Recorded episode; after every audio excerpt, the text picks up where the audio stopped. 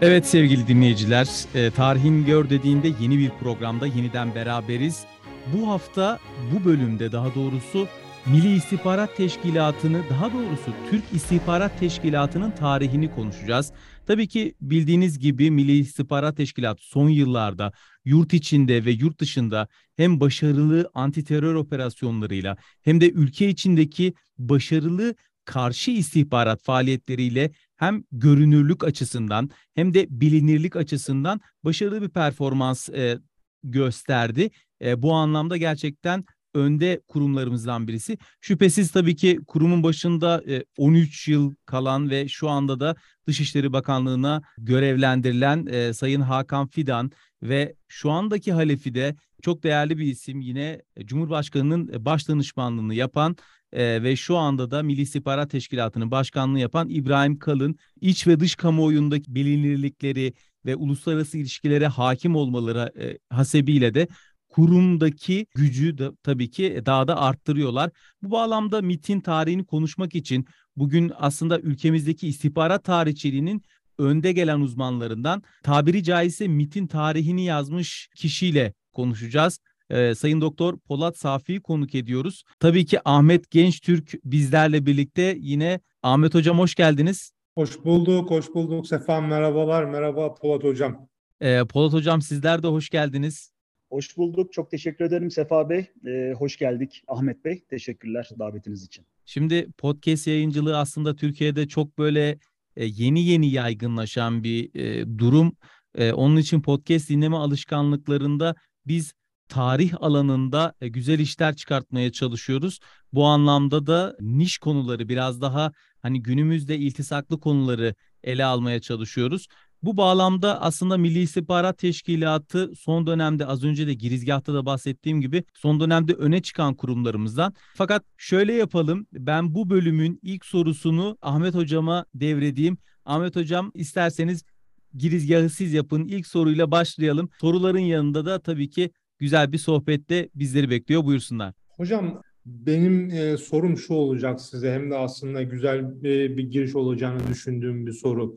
Sizin de ilk uzmanlık alanlarınızdan daha doğrusu bir önceki kitabınızın da ana konularından biri olan teşkilatı mahsusaya dair aslında biraz konuşup onu günümüze bağlayabilirsek. Hocam bu teşkilatı mahsusa bu tarihinde popülerleşmesi, buna sosyal medyanın da bir katalizör etkisi görmesiyle beraber neredeyse bir efsaneleştirilen, kendisi mitleştirilen e, bir tarafın Osmanlı'nın son dönemindeki her kötü şeyi müsebbiplerinden gördüğü, bir tarafın ise e, yücelttiği bir kurum haline veya bir müessese haline geldi teşkilatı mahsusa. Şimdi teşkilatı mahsusa derken hocam biz neyden bahsediyoruz? Yani bu İttihat Terakki'nin bir parti organı mı yoksa partinin içerisinden birilerinin de görev yaptığı ama askeri e, yönleri de olan bir teşkilat mı? Bunun organizasyonel yapısı nasıl? nasıl kuruluyor, nasıl büyüyor, nasıl gelişiyor, ne gibi operasyonlara imza atıyor, varlığını devam ettirdiği sürece ve savaş bittikten sonra, Birinci Dünya Savaşı bittikten sonra ne oluyor bu teşkilatın mahsusiye? İsterseniz buradan bir başlayalım hocam.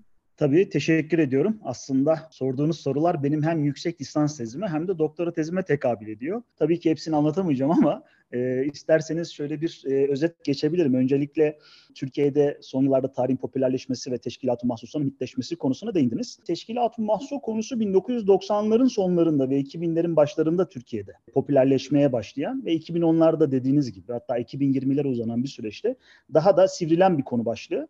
Özellikle 2000'lerin başında biliyorsunuz e, Amerika Birleşik Devletleri'nin Afganistan'a müdahalesinden sonra bizim bulunduğumuz Orta Doğu'ya gelmesi ve Irak'a askeri müdahalesiyle birlikte Türkiye'de ciddi tartışmalar alevlendi. Bu siyasi askeri tartışmaların bir boyutu da biliyorsunuz derin devlet dediğimiz aslında benim derin devlet kitaplığı dediğim alanın konusu oldu. Ve bu dönemde Türkiye'de çok fazla dizilerle, işte kitaplarla, kompletörlerle anılan bir teşkilat hüviyeti kazandı teşkilat-ı mahsusa. Ve bu sırada da maalesef 1960'larda e, hem istihbaratçı hem de bir tarihçi olan Philip Stoddard'ın yanlış tanımlaması yüzünden Teşkilat-ı Mahsus'a 2000'lerin başından itibaren Türkiye'de hep bir istihbarat örgütü olarak bilindi.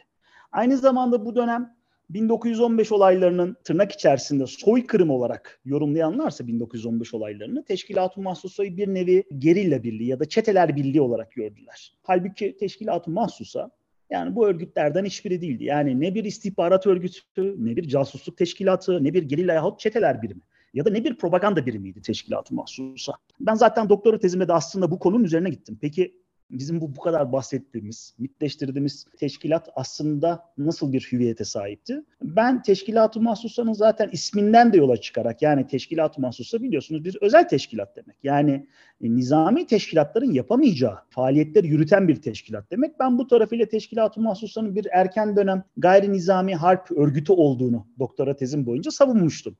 Yani buradaki amacı ne Teşkilat-ı Mahsusa'nın? Özellikle Birinci Dünya Savaşı'nda tabii ki yani 1914 ile 18 arasında çok aktifti. Burada Teşkilat-ı Mahsusa operatif seviyedeki amacı Teşkilat-ı Mahsusa'nın işte İngiltere'nin, Fransa'nın ve Rusya'nın oluşturduğu bu itilaf devletlerine karşı ve bu itilaf devletlerinin kolonilerinde ayaklandırmalar çıkarmaya çalışıyordu. Veyahut da mevcut ayaklanmaları alevlendiriyordu ve böylece bu kolonilerdeki mevcut siyasi otoritelerin kaynaklarını Avrupa savaş sahasında kullanmalarını engellemeye çalışıyordu. Niye? Çünkü Birinci Dünya Savaşı'nın kaderinin biz o dönemde Avrupa'da belirleneceği düşünülüyordu. Peki Teşkilat-ı Mahsus'a tüm bu ayaklandırma faaliyetini yahut da mevcut ayaklandırmaları, alevlendirme, kışkırtma faaliyetini nasıl yapıyordu? Burada da işte taktik seviye devreye gidiyordu. İşte bu sırada Teşkilat-ı Mahsus'a ayaklandırma çıkartmak için çeteleri kullanıyordu.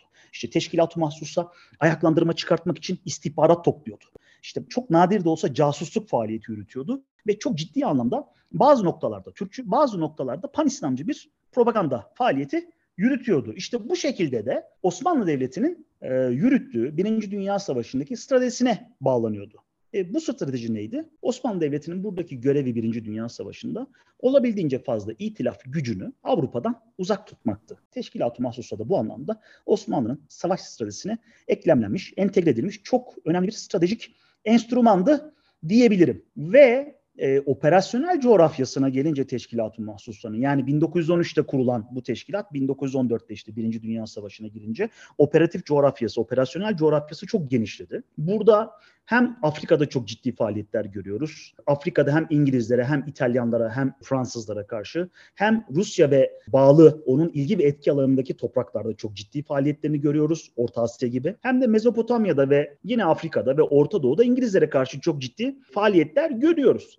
E, peki nihayetinde e, herkes şunu soruyor. Ya bu kadar mitleştiriliyor da hani bu teşkilatın başarıları neler? Yani kısmi başarılarından bahsedebiliriz. Nasıl başarılar? İşte mesela Teşkilat-ı Mahsus'a Mısır'da Birinci Dünya Savaşı'nda, Libya'da ve Kuzey Afrika'nın çeşitli yerlerinde ayaklanmalar çıkartmaya çalışıyor. Ha bunlar da başarılı oluyor mu? İstediği düzeyde başarılı olamıyor ama yeterince Antant askerini yani itilaf gücü askerini aslında Kuzey Afrika'da bağlamaya gayret gösteriyor ve kısmen de başarılı oluyor. E, Mezopotamya'da ve Hindistan'da İngilizlere karşı bazı e, faaliyetleri girişiyor ve buralarda İngilizlerin kaynaklarını nispeten bağlamaya çalışıyor. Orta Asya'daki Türkmen ayaklanmalarına, Türkistan'daki ayaklanmalara e, iştirak ediyor ve buralarda e, Rusya'ya karşı bazı başarılar elde ediyor ve hem İngilizlerin hem Fransızların hem de Rusların paranoyasını bir noktada arttırıyor. Onların Hocam, güvenlik istihbarat birimlerini meşgul ediyor. Hocam şimdi ben müsaadenizle bir araya girmek istiyorum. Allah, lütfen. Şimdi başta tasvir ederken şöyle bir ifade kullandınız. Yani teşkilatı mahsusa bir istihbarat örgütü değildi dediniz. Ben evet. yanlış mı hatırlıyorum? Yok. yok Bu şekilde doğru. söylediniz değil mi? Heh. Şimdi evet, peki evet. E, bunu şu anlamda mı söylediniz acaba? Şimdi söylemiş olduğunuz bu özellikle tırnak içerisinde ya bir bir anlamda casusluk faaliyetleri yani yapmış olduğu işler teşkilatın mahsusanın yapmış olduğu işler şu anda modern anlamdaki istihbarat örgütü e, teorisine uymadığı için mi böyle bir betimleme yaptınız? Yoksa yoksa çünkü söylediğiniz şeyler ülkelerin istihbarat birimlerinin bazı e, organlarının yaptığı faaliyetler esasında. Sonuçta bunları da yapıyorlar bunu şeyi oturtamadım. Yani hani neden böyle bir ayrım yaptığınızı? Tabii ki şöyle söyleyeyim. Birincisi, birinci sebebi e, Osmanlı Devleti'nin Birinci Dünya Savaşı'nda ve daha öncesinde hem sivil hem de askeri istihbarat birimleri vardı. Ve teşkilat-ı mahsusa bir istihbarat birimi olarak görüldüğü için bu birimler maalesef herhangi bir akademik çalışmaya konu olamadı. Bu birimlerin başında ikinci şube geliyordu. Yani genel kurmayın yani Erkan-ı hmm. Harbi Umumiye'nin ikinci şubesi. Yani Osmanlı Devleti'nin bir askeri istihbarat şubesi 2. Abdülhamit döneminde kurulmuş ve e, Cumhuriyet dönemine kadar uzanan bir asker istihbarat birimi zaten vardı. Bu bir. İkincisi Osmanlı Devleti'nin zaten bir de emniyet istihbarat birimi vardı. Yani güvenlik istihbarat birimi diyebileceğimiz. Yine 19. yüzyıl başında başlayan güvenlik istihbarat birimleri vardı. Bunların en önemlisi de işte bizim hani e, tırnak içerisinde Yıldız Hafiye Teşkilatı olarak bilinen Ondan sonra güvenlik istihbaratı yapan ve daha sonra emniyet istihbarat teşkilatına dönüşen ve bu şekilde de Cumhuriyet dönemine aktarılan bir emniyet istihbaratı zaten var. Teşkilat-ı Mahsusa'nın bunlardan farkı neydi? Dikkat ederseniz ben Teşkilat-ı Mahsusa'nın taktik unsurlarından bahsettim. Operatif unsurlarından ve stratejik unsurlarından bahsettim. Teşkilat-ı Mahsusa istihbarat topluyor muydu? Evet. Düşmanın içerisinde istihbarat topluyordu. Fakat istihbaratı analiz etmiyordu. Bir. İkincisi istihbaratı dağıtmıyordu. İki. Ve yani istihbaratı... burada bir şeye oturtamıyoruz sadece. Teşkilat-ı Mahsusa'nın çalışma sistemini burada işte e, Cumhuriyet döneminin ilk döneminde şeyler vardır ya hocam. E, Milli Emniyet Hizmeti evet. e, hani onun gibi değil miydi yani?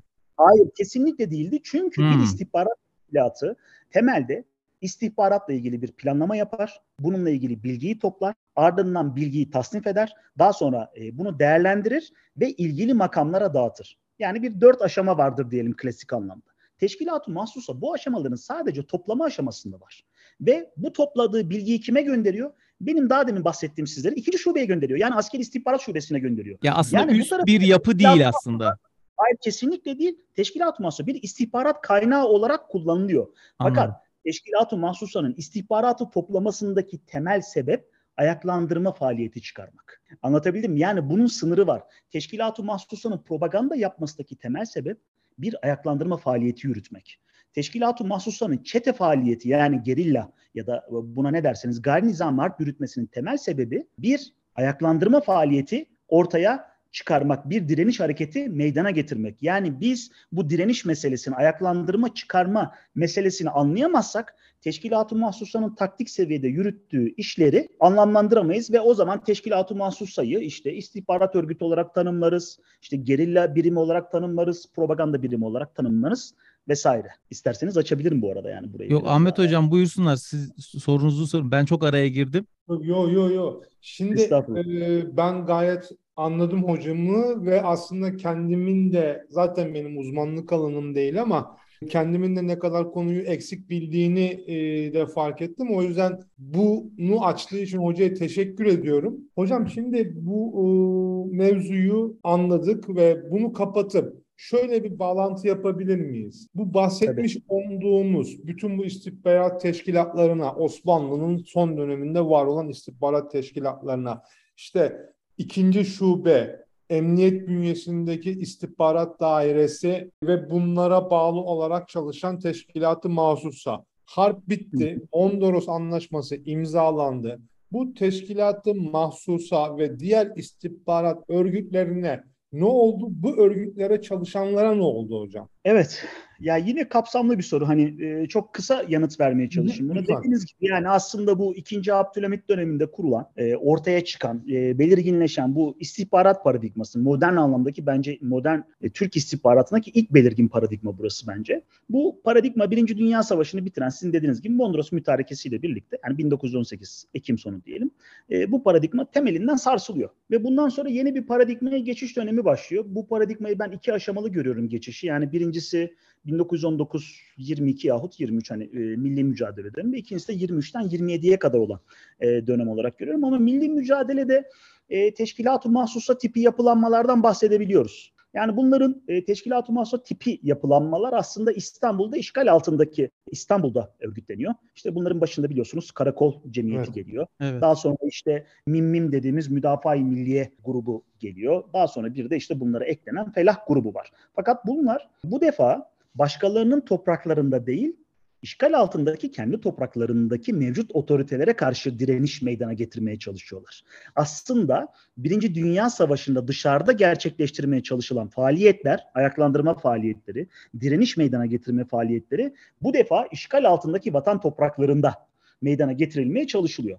Fakat milli mücadelede bizim gözden kaçırdığımız yani bu yeraltı teşkilatları haricinde bir de Ankara'da yeşeren Mustafa Kemal Atatürk önderliğindeki e, ortaya çıkan e, ulusal mücadelede askeri istihbarat birimleri var. Çünkü artık İstanbul'da değilsiniz. E, fakat Ankara'da da bir genel kurmay kuruluyor. Peki genel kurmayın içerisinde yine bir ikinci şube kuruluyor tekrar 1920 yılında.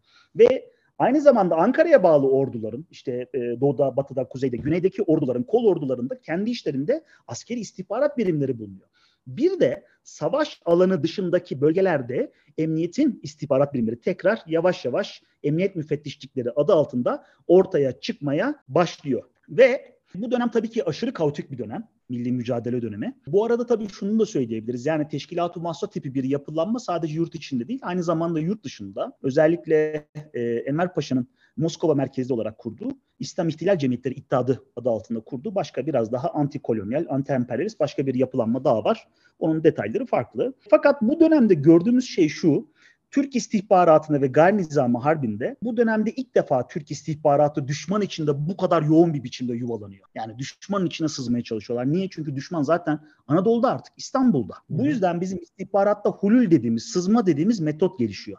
Aynı zamanda bu dönemde Türk istihbaratında kontrespiyonaj aşırı gelişiyor. Niye? Çünkü zaten düşman sizin içinizde ve Anadolu'daki yapılara, Ankara'daki milli hareketi, ulusal direniş hareketine sızmaya çalışıyor. E bu yüzden de bizim e, kontrespiyonaj dediğimiz yani e, istihbarata karşı koyma diyebileceğimiz yetenek aşırı gelişiyor. Diğer taraftan da bu dönemde dikkat ederseniz e, gizli yapılanmalar çok fazla. Ve en önemlisi bu dönemde Osmanlı döneminden ya da 1918 öncesinden farklı olarak Anadolu'daki düşman telakki edilen tüm unsurlarla mücadele ediliyor ve böylece yani ben de bunu aslında siyasi bir özellik durumu diyorum. İşte bu bahsettiğim aslında burada dört unsur var.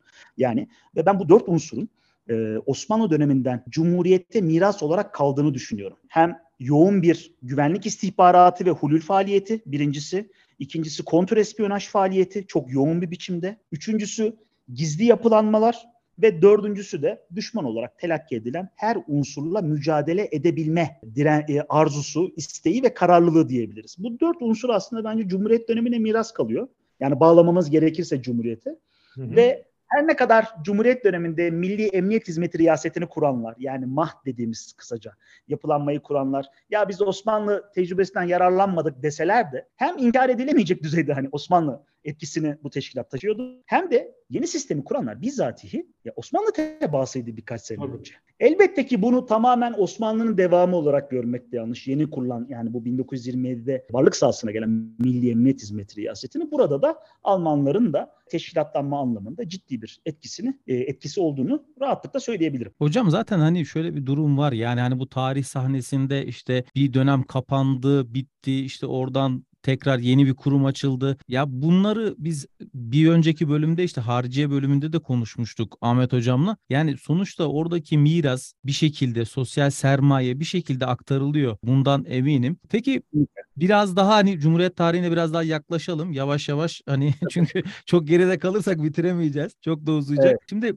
dönemlere de ayırmak gerekirse e, bu 1923'e geldik. Cumhuriyet kuruldu ve artık bu 1952'ye kadar daha doğrusu NATO üyeliğine kadar e, MAH siz az önce de belirttiniz Milli Emniyet Hizmeti Hareketi e, bu nasıl bir organizasyondu? Biraz bundan bahsedelim. E, bu dönemde özellikle hedef kitle çünkü Cumhuriyet yeni kuruluyor. Ülke yeni bir şeyde yani tek parti siyasal dönemi daha yeni yeni filizlenen tekrar o milli mücadeleden yeni çıkmış yorgun bir ülke. Bu dönemde istihbarat faaliyeti olarak düşündüğünüzde hani bazı şirketler vardır ya hani bazı dönemlerde iş yapmazlar gerçekten. Bazı kurumlar yaz döneminde veya işte biraz esprili bir dille anlatmaya çalışıyorum aslında ama bu dönemde hedef kitle kim? Operasyon coğrafyası neler? Ne iş yapar ve varlığını hangi temeller üzerine sürdürür?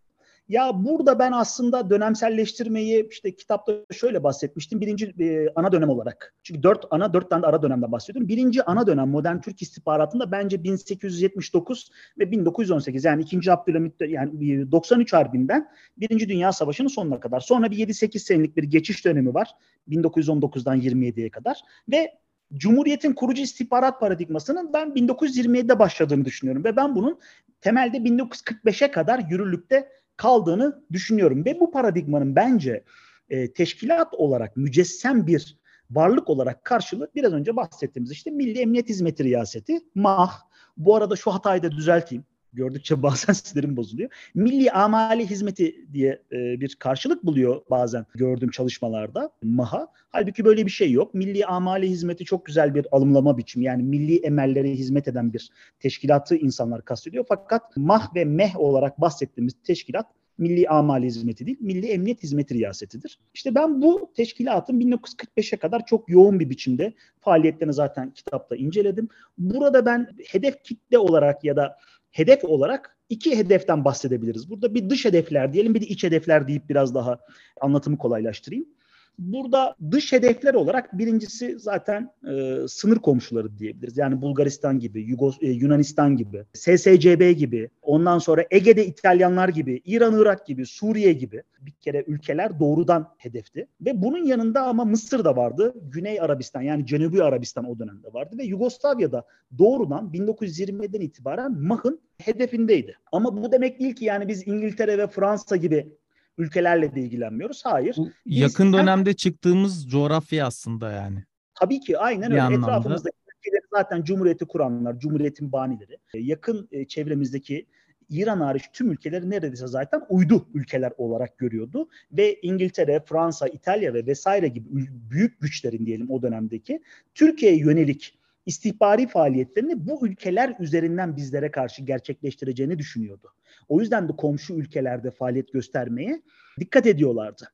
Ama bu şu demek değil İngiltere ve Fransa doğrudan bize karşı bu dönemde bazı faaliyetlere girişmiyordu. Özellikle kontrespiyonaj yönünden yani istihbarata karşı koyma yönünden diyelim. E, MAH mensupları İngiltere ve Fransa'ya özel mercek açmışlardı. Özellikle Fransa 1927'den e, İkinci Dünya Savaşı başına kadar neredeyse hem Büyük Ermenistan hem de bağımsız Kürdistan gibi çalışmaları sebebiyle mahçılar için, mah mensupları için çok önemli e, hedef iddia edilmişlerdi.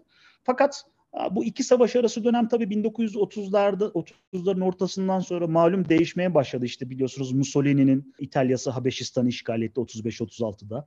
İşte Hitler 33'te iktidara geldi ve ikisi birlikte Avrupa'da bir revizyonist cephe e, oluşturmaya başladılar ve Türkiye işte artık 3-5 sene öncesine kadar Anadolu'da işgalci olarak bulunan İngiltere ve Fransa ile giderek yakınlaşmaya başladı. E, durum böyle olunca da tabii aslında 2. Dünya Savaşı'na kadar Türkiye'nin e, istihbari etkinlik alanı büyük oranda ulusal kuşak ve ikinci kuşak diyebileceğim komşu ülkelerle sınırlı kaldı. Şimdi bunlar dış hedeflerdi ama iç hedefler vardı bir de. Yani bunlardan da aslında kısaca bahsetmek istiyorum. Burada da şöyle şimdi e, yeni bir devlet kurmuşsunuz Osmanlı Bakiyesi ve devleti ve devleti korumaya, yeni kurulan devleti korumaya çalışıyorsunuz ve Cumhuriyet rejimini konsolide etmeye çalışıyorsunuz. Bu yüzden de Cumhuriyet hükümetleri çok yoğun bir şekilde muhaliflere karşı yoğun bir takip faaliyeti yürüttüler.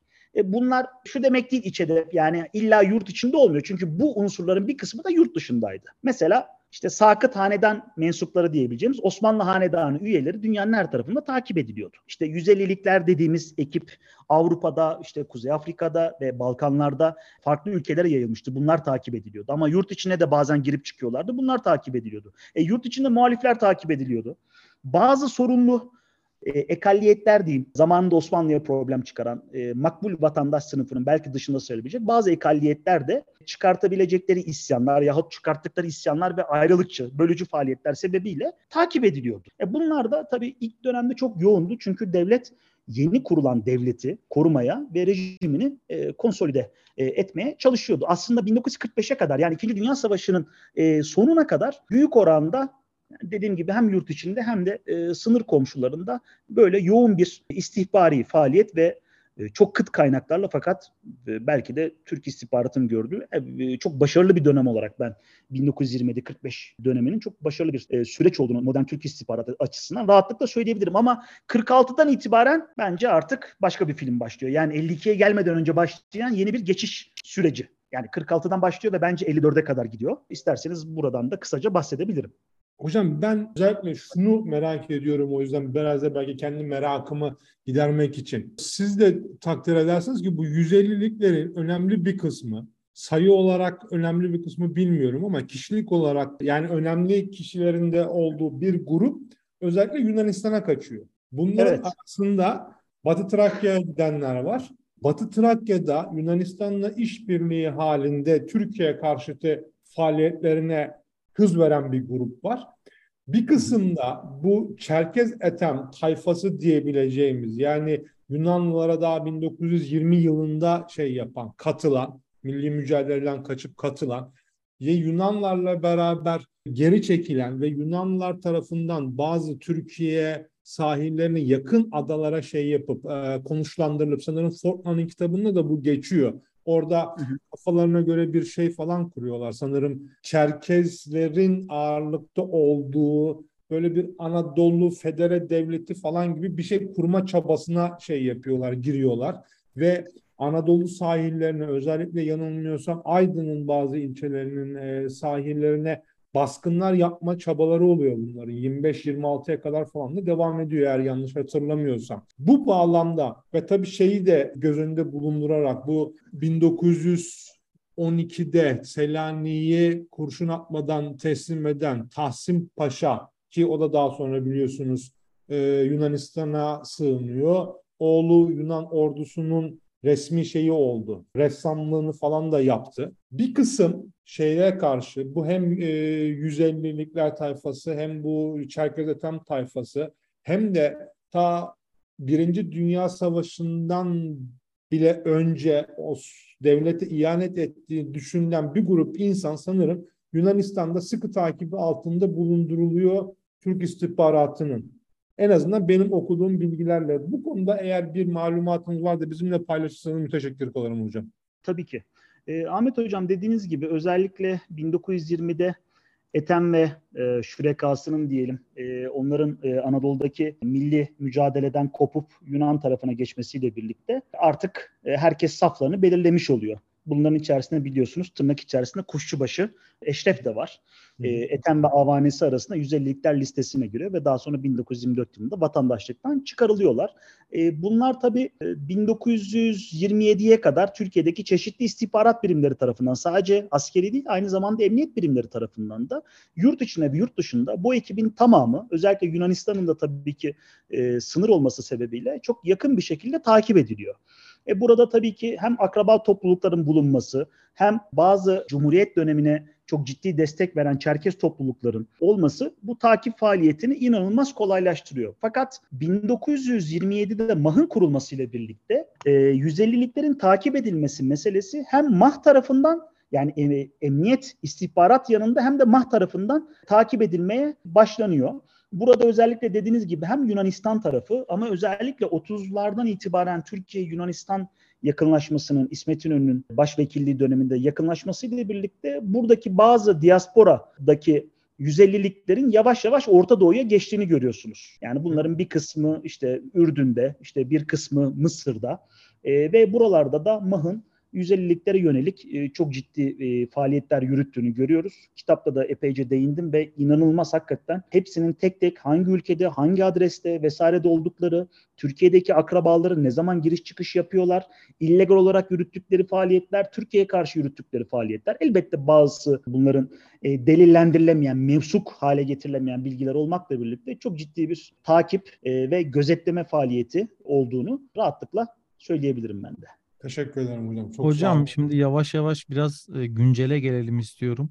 Gelelim. E, Milli İstihbarat Teşkilatı'na gelelim. Siz e, tam olarak tarih olarak 65 demiştiniz herhalde değil mi? Artık yavaş yavaş dünya 2. Dünya Savaşı sonrası dönem geliyor. Türkiye yeni bir döneme giriyor tabii ki o dönemde ve 65 sonrasında da yeni bir yapı oluşuyor. Evet. Karşımıza Milli İstihbarat Teşkilatı olarak o zamanki yapısı e, Milli İstihbarat Teşkilatı'nın yine müsteşarlık seviyesinde miydi? Nasıldı orada? Daha öncesinde birincisi şunu söyleyeyim. 1965'e kadar e, Milli Emniyet Hizmeti Riyasetinin yani evet MAH'ın, bu MAH e, söyle konuştunuz. evet? MAH'ın, MAH'ın maalesef bir e, kanuni dayanaktan yoksun.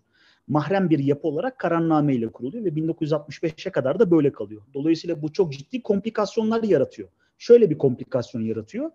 Birincisi kendi personeli yok. yani e, bütün e, personelini geçici görevlendirmeyle başka bakanlıklardan alıyor.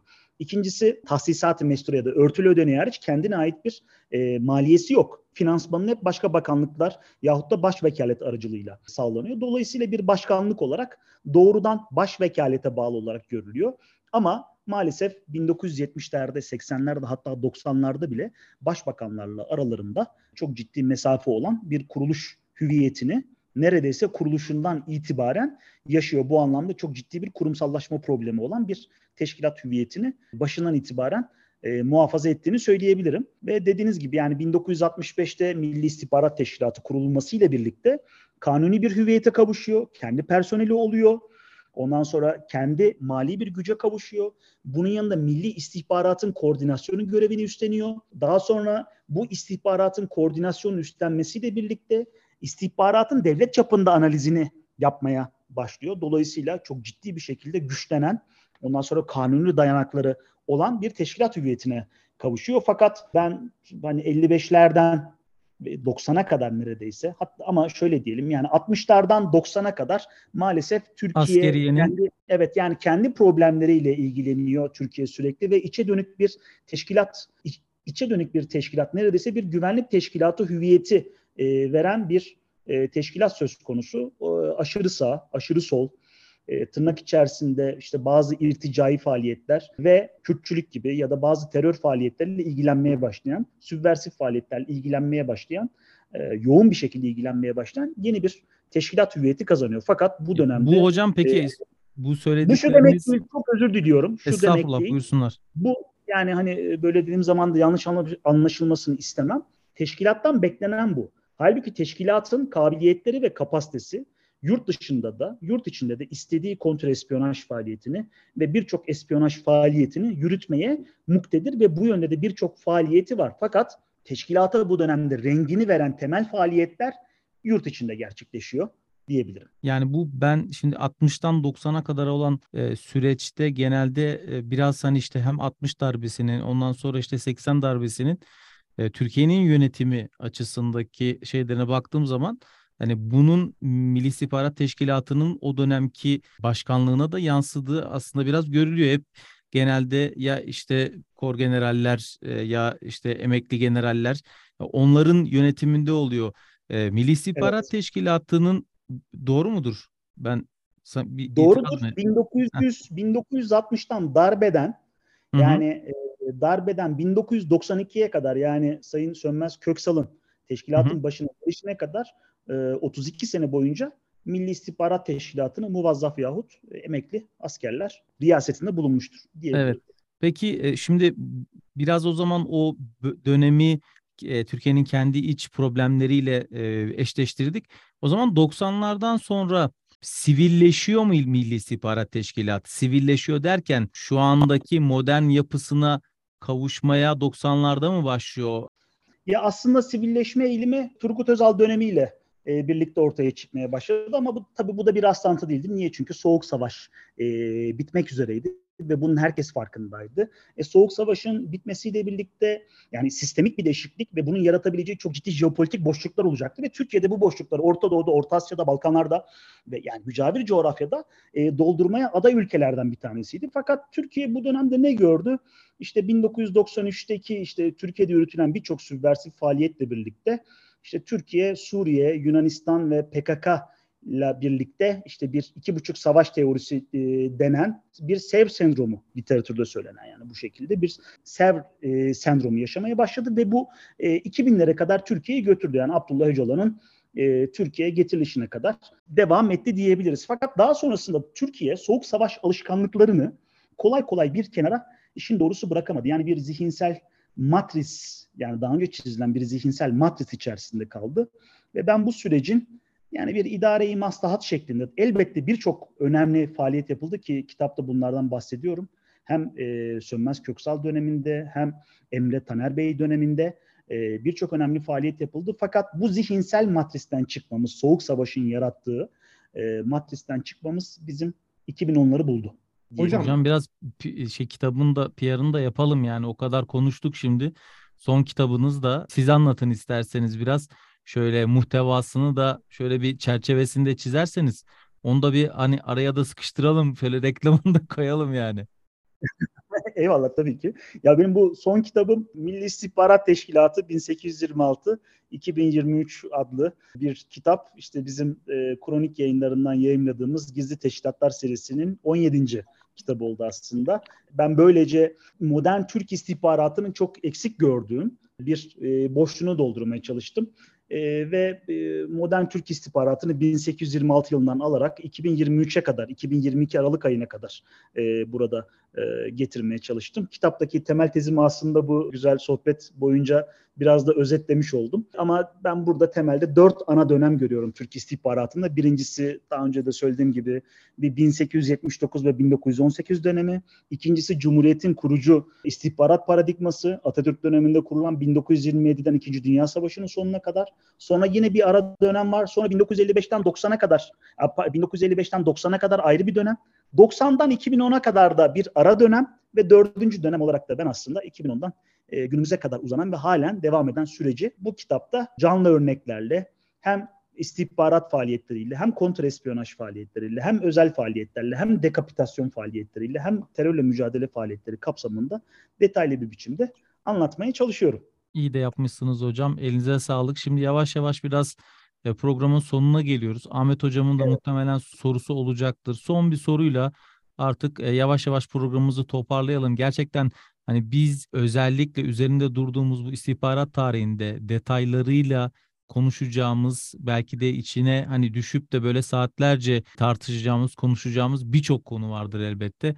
Ama e, güzel bir özet oldu. Belki devamını da getiririz başka bir zaman. Lütfen. Ahmet Hocam son sorunuzu rica etsem. Tabii ki. Ben e, hocamıza bir ilave yapmak isterim. Çok kısa hemen son soruya geçmeden önce bu 90'lı yıllarla ilgili olarak, bu SERF sendromu ile ilgili olarak burada çünkü e, bu çok politikleştiriliyor ve politikleştirmenin neticesinde de bazen yanlış anlaşılabiliyor e, şu çerçeveyi bilmek sanırım önemli. Yani Türkiye-Avrupa ilişkilerinin şu andakinden bile daha kötü olduğu, çok tabiri caizse uyduruk zırhlı araçların Türkiye'ye tedariki yüzünden bile Almanya'nın Türkiye'ye silah ambargosu koyduğu, Amerika'nın Türkiye'nin ihtiyaç duyduğu 5 tane 10 tane Kobra tipi saldırı helikopterini dahi vermediği, dünyada Türkiye ile hiçbir silah anlaşması olmamış tarihinde ülkelerin bile siyasi bir takım nedenlerle e, Türkiye'ye sürekli silah ambargosu ilan ettiği, PKK terör örgütünün 4000-5000 kişilik çok büyük gruplarla karakol baskınları yaptı, serhilden denemeleri yaptı, sürekli her 15 Ağustos'ta veya Nevruz törenlerinde bir dönemden bahsediyoruz. Bunun üzerine tabii hem uluslararası alandaki Türkiye'ye karşı korkunç bir diplomatik saldırı ve izolasyon çabası bunun üstüne sahadaki bir takım teknik yetersizlikler, e, bu yine ambargodan kaynaklanan, Türkiye'de haklı olarak bu Serp paranoyasını ki belki de iyi olarak çünkü o paranoya sayesinde belki o dönemi aşabildik. O yüzden e, bazen paranoyalar iyidir. Sizi dinç tutar kurumsal olarak sanırım. O iyi oldu. Yani bu hocamızın dediğine benim ilave yapmam gerekirse şey değil düzeltme değil ilave yapmam gerekirse tabii hocamızın e, buna bir cevabı olursa onu da şey yaparız alırız. E, hocam şimdi son soru olarak da bu Hakan Fidan döneminden itibaren 13 seneyi kapsayan e, bir dönemden bahsediyoruz. Bu dönemde MIT'in özellikle Afrika coğrafyasından bu Mezopotamya coğrafyasının daha güneyindeki Orta Doğu coğrafyasına inen harekat ve operasyon alanını genişleten ve aynı zamanda aslında başarılarını da dış basınında yazdığı, iç basınında gördüğü, bizim de her gün gözlerimizde, kulaklarımızda gördüğümüz gibi neredeyse tabiri caizse istediği yerde istediği operasyonu yapabilecek cürete ve teknik kapasiteye ulaşmış bir teşkilattan bahsediyoruz. Tabii ki bunun e, şununla çok yakın bir alakası var. Türkiye 90'lı yıllardan veya 2000'lerin başından çok da farklı olarak artık dünyada daha cüretkar bir dış politika takip eden, erişim alanını sadece yakın coğrafyasıyla değil bütün dünya olarak koyan bir devlet. Bu dış politikaya paralel olarak da gerek TSK gerek MIT operasyonel coğrafyasını genişletti. Eğer bu son dönemden hocam bir şey yapabilirseniz, bahsedebilirseniz teşekkür kalırız. Tabii yani bir şimdi 90'larla ilgili en azından şöyle bir şey söyleyeyim. Burada 90'lardaki 90'larla 2000'lerin farkı şuydu. 2000'lerde e, dış politika ve e, askeri anlamda ciddi bir aktivizm vardı ve bunun içerisinde özür diliyorum 90'larda da dış politika ve e, askeri anlamda ciddi bir aktivizm vardı. Fakat lokomotif dairesinde MIT'in kendisi yoktu. Dolayısıyla dönüşüm aslında bu yüzden gerçekleşemedi. Hı hı. E, fakat günümüzde artık şeyde makine dairesinde doğrudan MIT'in kendisi var. Ha, bu neden oldu? Bu dönüşüm nasıl gerçekleşti? Şimdi malum 2010'larda Arap Baharı ile birlikte hani bizim mücavir coğrafyamız özellikle Kuzey Afrika ve Orta Doğu'da tüm dengeler alt üst oldu. Şimdi bu coğrafyalardaki e, istikrarsızlık aslında hani sadece dış politika ve güvenlik e, politikası reflekslerinin değil, istihbarat paradigmasının da gözden geçirilmesini zaten zorunlu hale getiriyordu. Çünkü niye? Ortaya çok ciddi yeni tehditler çıkmıştı. Bu tehditler nelerdi? İşte bir taraftan güvenlik odaklı politikalar tercih eden bölgesel ve küresel güçler vardı. Bu güçlerin vekil unsurları olarak hareket eden bizim devlet dışı silahlı aktörler diyebileceğimiz ve e, vardı. Ve diğer taraftan da giderek böyle bölgeselleşen, uluslararası mahiyet kazanan terör örgütleri çok ciddi şekilde güçleniyordu. E, bir diğer faktör de teknolojiydi.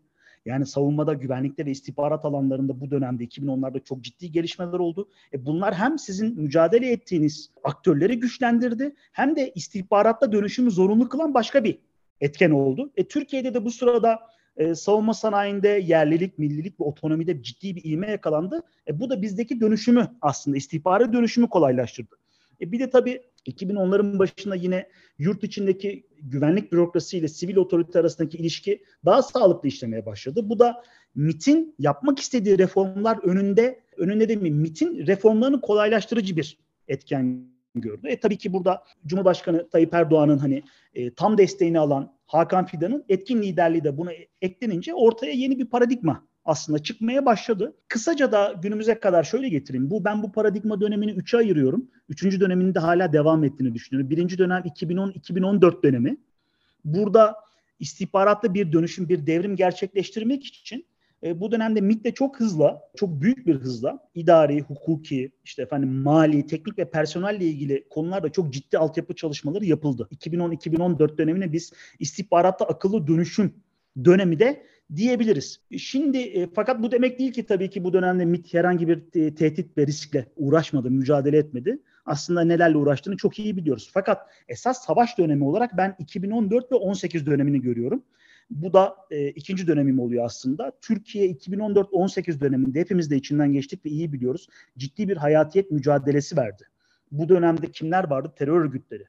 Terör örgütlerinin tabiri caizse kaynak kodlarını ellerinde, ellerinde bulunduran bölgesel güçler ve bölgesel angajmanları olan küresel aktörlerle Türkiye e, giderek daha fazla yalnız kalarak tek başına mücadele etmek zorunda kaldı. İşte FETÖ ile mücadele etti, DAEŞ ile mücadele etti.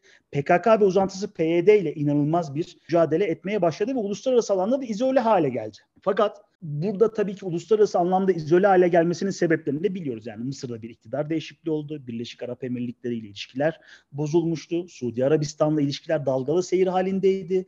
İran'ın bölgesel nüfus çabaları vardı. İsrail ile kronik sorunlar, Rusya ile Amerika ile ayrı sorunlar.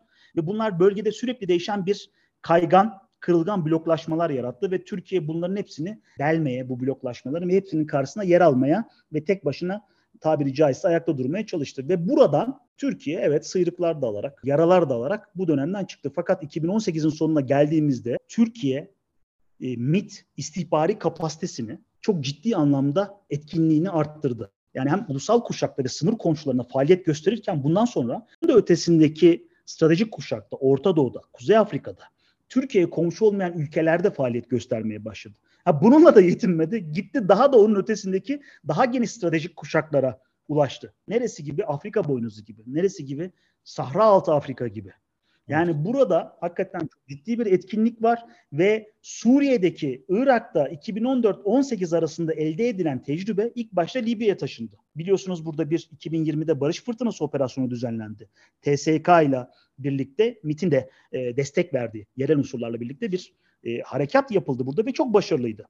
Aynı zamanda Afrika'da Somali'de güvenlik, istikrar ve Somali'nin refahı için operasyonlarda biz istihbaratın kendini gösterdiğini görüyoruz. E, İkinci Karabağ Savaşı daha birkaç sene önce oldu ve Türkiye diplomatik askeri e, her anlamda Azerbaycan'a destek verirken Milli İstihbarat Teşkilatı da tüm kaslarıyla buraya destek verdi. Ve böylece Türkiye aslında hem Libya'daki hem Karabağ'daki faaliyetleriyle iki bölgedeki yani hem Afrika jeopolitiğinin, Kuzey Afrika jeopolitiğinin hem de Kafkasya jeopolitiğinin aslında merkezine yerleşmiş oldu ve günümüzde de hani faaliyetleri hakikaten sürekli artarak, etkinliği artarak, daha odaklı hale gelerek e, devam ediyor ve ben burada en azından kapanışta şunu söylemek isterim. E, istihbarat diplomasisi anlamında, işte e, yüksek değerli hedefleri nokta atış operasyonlar anlamında yani bizim dekapitasyon dediğimiz faaliyetler anlamında hem de istihbarata karşı koyma yani stratejik istihbaratın altında yer alan istihbarata karşı koyma faaliyetleri anlamında Milli İstihbarat Teşkilatı 2019'dan günümüze küresel ölçekte ses getirecek birçok operasyona imza attı ve bu şekilde de devam edecek gibi duruyor önümüzdeki senelerde. Evet, e, çok teşekkür ediyoruz. Doktor Polat Safi aslında Milli İstihbarat Teşkilatı'nın tarihini e, yazdı. Güzel bir kitabı var. Tavsiye ediyorum ben de. O da 2023 yılında raflarda yerini aldı. Kesinlikle okumanızı tavsiye ediyorum. Dinleyicilerimize e, buradan bir çağrımız olsun. Güzel bir sohbetti. Gerçekten de hani bazı mitleri de değiştirmek anlamında bazı bilgileri daha doğrusu zihinlere o şekilde teşne olması için güzel düzeltmeler de oldu. Çok teşekkür ediyorum. Milli İstihbarat Teşkilatı Sayın Polat Safi hocamızın da söylediği gibi gerçekten hem yurt içinde hem yurt dışında yaptığı operasyonlarla, İKK'sıyla e, istihbarata karşı koymasıyla çok iyi operasyonel kabiliyete sahip olmuş e, Türkiye'nin nadide kurumlarından biri. İnşallah e, onun daha da büyüyüp daha da geliştiğini göreceğiz. Doktor Ahmet Gençtürk'e tekrar teşekkür ediyorum. Katkılarıyla Tarihin Gör dediği programını gerçekten eşsiz bir hale getiriyor artık e, programımızı kapatıyoruz. Tarihin gör dediğinde size tarihin e, derinliklerinden bilgileri alıp günümüze getirmeye devam edeceğiz. Anadolu Ajansı'nın podcast yayınlarını AA Sesli hesabında paylaşıyoruz Twitter'da. Yine bizi dinlediğiniz Spotify ve Apple Podcast gibi tüm sesli yayın mecralarında bizlere abone olmayı unutmayın diyorum. Şimdilik tekrar görüşene kadar hoşçakalın.